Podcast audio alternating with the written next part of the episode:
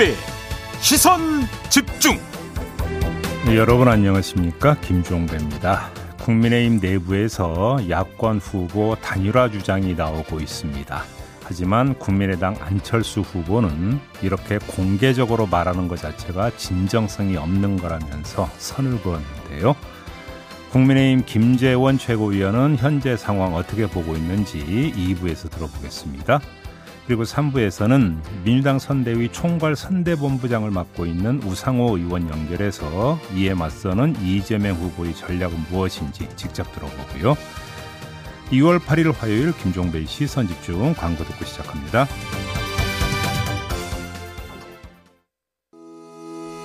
시선 집중은 촌철님들의 다양한 목소리를 기다립니다. 짧은 건 50원, 긴 건 100원인 문자 메시지 샵 8001번, 스마트 라디오 미니와 유튜브 라이브로도 시선 집중과 함께 하실 수 있습니다. 믿고 듣는 진품 시사 김종배의 시선 집중.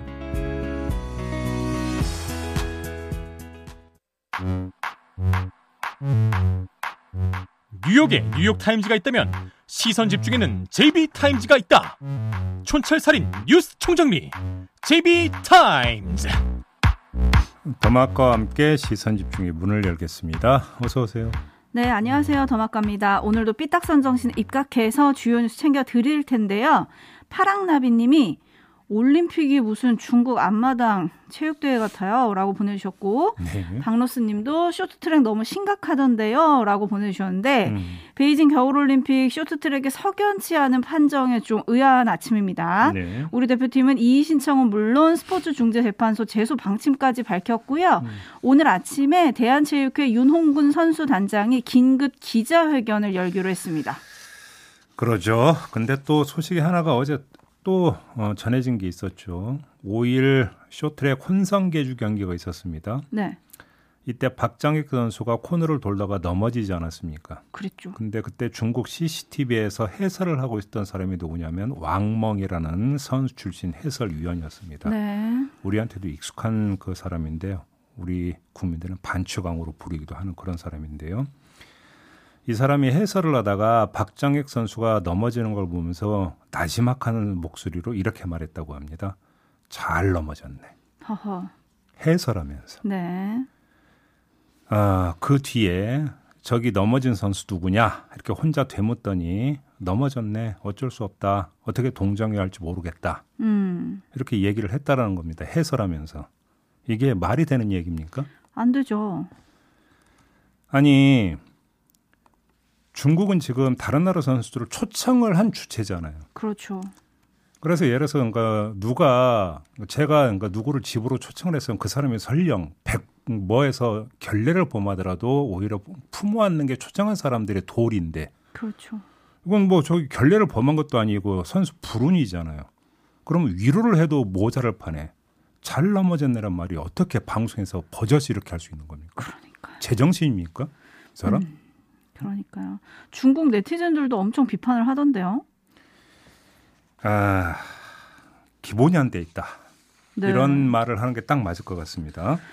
그렇습니다. 지금 라디오헤드님이 중국 선수 잘 피해야 메달이 가능한 이게 올림픽이냐라고 올려주셨는데 네. 고세환님도 중국 동네 올림픽에 들러리 하러 간 꼴 같아요라고 지금 촌설님들도 아침부터 굉장히 화가 나 계신데요. 가끔 가다가 회의에 빠지는 게 올림픽의 정신이 뭡니까? 세계 화합 아닙니까? 화합? 그렇죠. 평화와 화합 아닙니까? 네. 근데 올림픽만 열리면 왜 자꾸 이런 현상이 빚어집니까? 도대체가? 그러니까요. 아니 그다음에 스포츠 정신 그렇게 강조하는데 이게 지금 그 제대로 된 스포츠 정신이 발휘된 판정입니까? 그러게요. 아, 요렇게 해도 된다라는 거 전 세계로 지금 뭐 홍보하고 교육하는 자리입니까? 이 자리가? 이건 단순히 우리나라만의 문제가 아니라 여기에 참여하고 있는 세계 각국이 좀 단합을 해서 문제 제기를 해도 전혀 이상할 것 같지 않은 판정들이 지금 몇 개가 나오고 있거든요. 어제 아, 쇼트트랙 경기만 해도. 아니 8년 전에 소치에서 지금 김연아 선수가 그 어떤 걸 당했는지 다 기억하잖아. 네.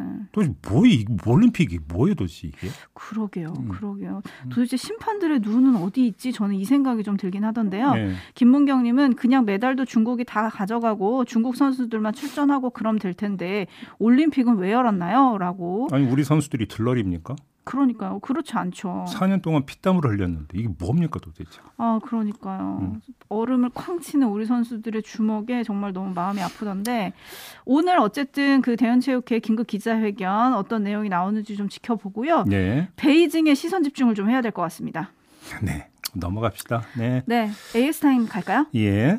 대선 후보 사인의 2차 TV 토론이 우여곡절 끝에 정말 어제 인터뷰도 우여곡절이 많았는데 우여곡절 끝에 11일 밤 8시부터 10시로 정해졌습니다. 네. 결국 JTBC 등 종합편성 채널 4개사 그리고 보도 전문 채널 2개사 총 6개 방송사가 공동 주관을 하기로 했고요. 네. 사회자는 기자협회가 추천하고 사당 후보가 동의하는 인물로 선정하기로 했습니다. 네. 오늘 사당이 기자협회에서 룰 미팅을 한다는데 제 입이 설마 또 번복되지는 않겠죠? 일단 1차 사저 토론이 있었기 때문에 이게 기준점이 되지 않겠습니까? 그런 상태에서 뭐 그 사회자 사회자가 그렇게 중요한지 솔직히 좀 잘 이해가 안 되는데 왜냐하면 룰 미팅을 통해서 룰이 그 결정이 되면 사회자가 그 룰 무시하고 자기 마음대로 진행할 수도 없잖아요. 그죠. 근데 사회자가 왜 이렇게 중요할까 싶은 생각도 좀 들긴 하는데 네. 아무튼 뭐 그걸 기초로 해서 룰 미팅에서 합의를 하면 큰 문제는 없지 않을까 싶은 생각이 좀 드는데요. 네. 그리고 또 2차 TV 토론이 성사되기까지 여러 말이 나왔고 그 중에 이제 가장 논란을 샀던 인물이 황상무 국민의힘 선거대책본부 언론전략기획단장이었죠. 네. 이분이 이제 밤에 페이스북에 기자협회랑 그리고 JTBC 측에 사과문을 올리셨더라고요. 음. 근데 이제 기자협회나 JTBC 기자협회나 이런 데서 요청하는 거는 이분의 공보 업무 배제였는데 네. 거기에 대한 답은 아직 없는 것 같아서요. 이것도 예. 한번 지켜보겠고요. 예. 관훈 클럽도 또 토론을 추진 중이라고 하더라고요. 음. 15일 혹은 17일 중 사자 TV 토론을 개최하는 거를 추진 중이라고 하는데 네. 관훈 클럽이 하는 거는 또 우여곡절 없이 아주 심플하게 네. 합의가 이루어질지 이것도 좀 지켜보도록 하겠습니다. 네. 자, 뉴스와 분석이 함께하는 제이비타임즈 오늘 주목할 뉴스들 챙겨드리겠습니다. 첫 번째 뉴스는 어떤 건가요? 어제 짧게만 전해드려서 오늘 좀 그 소상히 전해드려야 될 것 같아서 골랐는데요. 한국일보가 어제 보도한 게 있었죠. 박영수 전 특검 딸이 화천대유에서 11억 받았다라고. 네. 근데 구체적인 내용을 보니까 2009년 9월에 3억, 2020년 2월과 4월에 각각 2억, 그리고 1억, 음. 또 같은 해 7월에 2억 그리고 지난해 2월에 3억 이렇게 네. 보냈다는 거잖아요. 아, 이 총 11억을 박 씨의 계좌로 송금을 해줬다는 건데 화천대유에서 네. 이에 대해서 박영수 전 특검 측이 어제 입장문을 발표를 했습니다. 화천대유에 5년 가까이 근무하면서 가정상의 필요 등에 따라 차용증을 작성하고 정상 대출받은 것이다. 음. 이게 입장문의 요지인데요. 네네. 네. 이 입장문 보니까 더 이해가 안 됩니다. 아 이해가 안 되십니까? 네. 세 가지 궁금증이 있는데요. 첫째, 박 씨가 화천대에서 받은 연봉은 대략 6천만 원 선이라는 거 아니겠습니까? 네. 자, 이런 연봉을 받는 사람에게 화천대유는 도대체 뭘 믿고 억, 억, 억을 연거푸 빌려줬을까? 11억, 네. 보통 이제 퇴직금 상회하고도 남는 돈을 빌려준 거잖아요. 도대체 뭘 믿고 빌려줬을까? 일단 이게 궁금하고요. 어허. 두 번째, 박 씨는 작년 2월에도 3억 원을 사내 대출 받으면서 같은 해에 화천대유가 보유한 아파트를 시세의 절반 가격으로 사지 않았습니까? 네. 가정상의 이유로 대출을 받았다면서요. 박영수 전 특검의 입장문에 보면. 네. 근데 가정상의 이유로 돈을 대출을 받았는데 또 돈은 어디서 나서 아파트를 샀나요, 그러면? 가정상의 이유로 아파트를 사셨나? 연결이 됩니까, 이 이야기가? 음흠. 이해가 안 되고요. 세 번째, 박영수 전 특검 입장문을 보면 아직 변제 기일이 도래하지 않았으나 대출금 일부를 변제했고 향후 변제기에 남은 변, 대출금을 변제할 것이다. 네. 이렇게 밝혔거든요. 근데 박 씨는 작년 9월에 사직서 제출했다면서요. 네. 사내 대출금 아직 다 안 갚았다고 지금 박영수 전 특검이 지금 밝힌 거죠 공식적으로. 그렇죠. 11억 중에 2억 갚았다는 얘기 아닌가요? 그러니까 그 다 그러니까 갚지도 않는데 어떻게 그러니까 사직서를 읽고 사직을 했대요. 엄청난 담보를 맡기셨나? 납득이 되십니까? 아니요, 저도 궁금해서요. 엄청난 네. 담보가 있으신가? 아 그러면 혹시 그 반값으로 그 분양받았던 그 아파트 담보로 맡겼나요? 아, 블루님이 대출이면 대출이면 이자는 제대로 냈을지 궁금합니다. 음. 라는 의견 보내주셨고 태공님은 화천대유가 은행이었나요? 라는 질문 보내주셨고 김종희님은 복지 끝판왕 화천대유 저 정도 제출을 해주는 회사가 있었나요? 네. 라는 의견들을 보내주고 계신데 네. 지금 제이비가 납득이 안 가는 이유 세 가지를 꼬집어 주셨잖아요. 네. 그래서 저도 다시 정리를 좀 해봤거든요. 음. 했더니 박영수 전 특검의 딸이 대장동 아파트 분양으로 시세 차익을 얼마를 남겼냐. 음. 요것도 좀 따져봐야 될 것 같더라고요. 네. 8억 정도를 시세 차익을 봤다고 합니다. 네. 그리고 퇴직금 등은 최소 5억을 수령한 걸로 알려져 있습니다. 아, 퇴직금 또 수령을 했어요? 네, 그렇대요. 그러면... 아니 그러면 대출을 해줘서 속칭 까고 퇴직금 줘야 되는 거 아닙니까? 그러면 까면 퇴직금 줄 거 오히려 토해내야 되는 거죠. 그래서 총 회사로부터 받은 돈이 얼마가 되느냐? 11억이 아니죠. 이렇게 되면 24억. 네. 어떤 언론 25억까지 썼던데 그래서 궁금한 거죠. 이제 이, 중에서 지금 성과급 5억 원하고 이제 약간 처리를 같이 하는 걸로 해가지고 대출금 중에서 2억을 갚았다. 이게 어제 해명이었거든요. 네. 그럼 남은 대출금은 그러니까요. 어떻게 되는 거죠? 그러니까요. 그리고 여기서 좀 특이한 단어가 등장을 하던데 음. 화천대유가 박 씨한테 송금하면서 회계장부에 주임 종 단기 채권 이라고 적었다는데 아주 용어가 정말 그 낯설죠. 네, 이거 설명 좀 해주셔야 되는 거 아니에요? 이게 이제 회사가 주주나 임원, 종업원에게 단기로 대여하는 야 돈을 이렇게 부른다고 합니다. 그러니까. 회계상. 근데 네. 이제 그 뇌물죄나 배임 수재죄 그 범죄에서 종종 등장하는 어떤 단어라고는 하는데요. 이걸 떠나서 단기로 대여하는 돈이라면서요. 네. 근데 박영수 전 특검 딸이 처음으로 사내 대출 받은 게 2019년 9월이잖아요. 그렇죠. 지금이 2022년이잖아요. 그렇죠. 그러면 이게 지금 단기 대출입니까? 그렇죠. 이게 그래서 제가 찾아보니까 통상 1년 내에 갚는 걸로 원래 예상을 해서 주는 단기 채권이라는 설명이 어떤 보도엔 있었는데 네. 박씨 측의 설명은 연이율 4.6%로 3년 기한의 차용증을 썼다. 네. 요렇게 얘기를 하기도 했습니다. 아까 누가 이자 냈냐고 궁금하셨는데 연이율 4.6%였다. 제가 볼 때는 그 화천대유 회사 회계 어떻게 그 기재되는 건 별로 중요하지 않아요. 네. 왜 그러냐면 곽상도 전 의원 아들 50억도 퇴직금으로 기재돼 있다는 거 아니겠습니까? 그렇죠. 맞아요. 맞아요. 네. 6729님이 김만배와 박영수의 관계 그리고 그 사이에 윤석열 후보의 역할 의혹이 있다면 꼭 밝혀져야 합니다라고 하셨는데 결국 검찰이 풀 숙제입니다. 네, 근데 뭐 수사 진척되고 있다는 소식이 안 들리니까 답답한 거죠. 그러니까요. 네. 사마나86님 댓글로 마무리할게요. 이 뉴스는 검찰이 수사를 안 하니까 이런 궁색한 변명이 나오는 거 아니겠습니까? 음. 검찰 수사하세요. 네. JB타임즈 다음 주목할 뉴스는 어떤 건가요? 오늘 그 새벽에 노컷 뉴스가 올린 그 뉴스가 하나가 있는데요. 건진법사 전모 씨 기억하시죠? 아, 네네. 건진법사 전모 씨의 처남 김모 씨 기억하시죠? 기억하죠. 이 처남이 윤석열 후보를 지근거리에서 계속 밀착 수행해 왔다고 저희도 전해드린 바가 있지 않습니까? 네. 그러니까 근데 이 사람이 그 주소지가 어디로 되냐면 서울 강남구 역삼동에 있는 한 건물 4층이로 되어 있는데 이 건물이 뭐냐면 일광사의 서울 포교원이다. 오호. 이렇게 그 노컷 뉴스가 보도를 했어요. 네.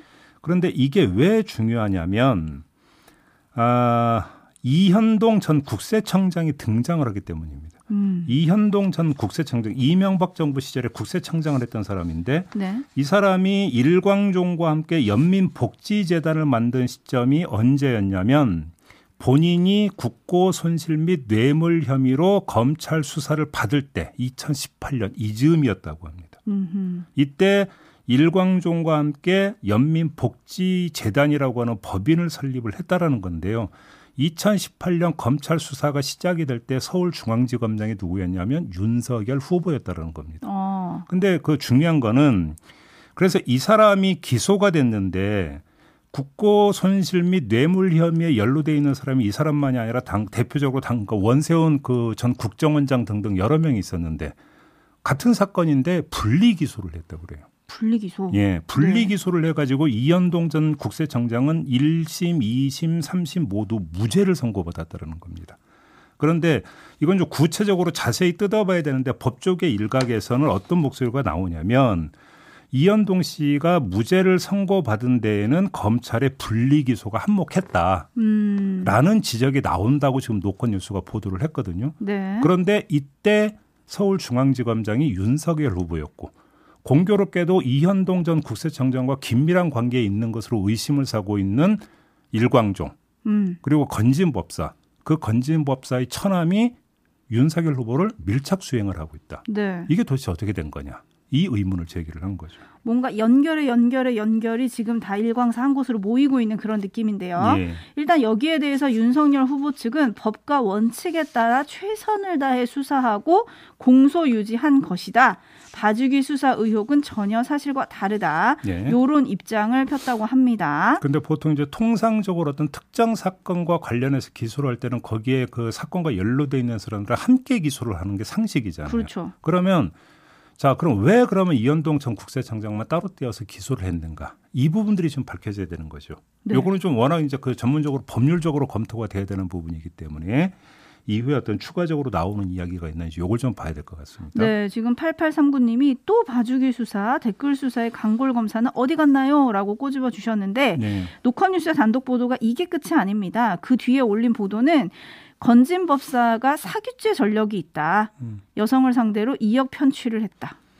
아, 예. 이런 얘기도 지금 올, 이런 뉴스도 속보로 또 단독 보도로 올라와 있습니다. 네. 그리고 7092님이 국세청장 하니까 윤우진 전 세무서장도 떠오르네요.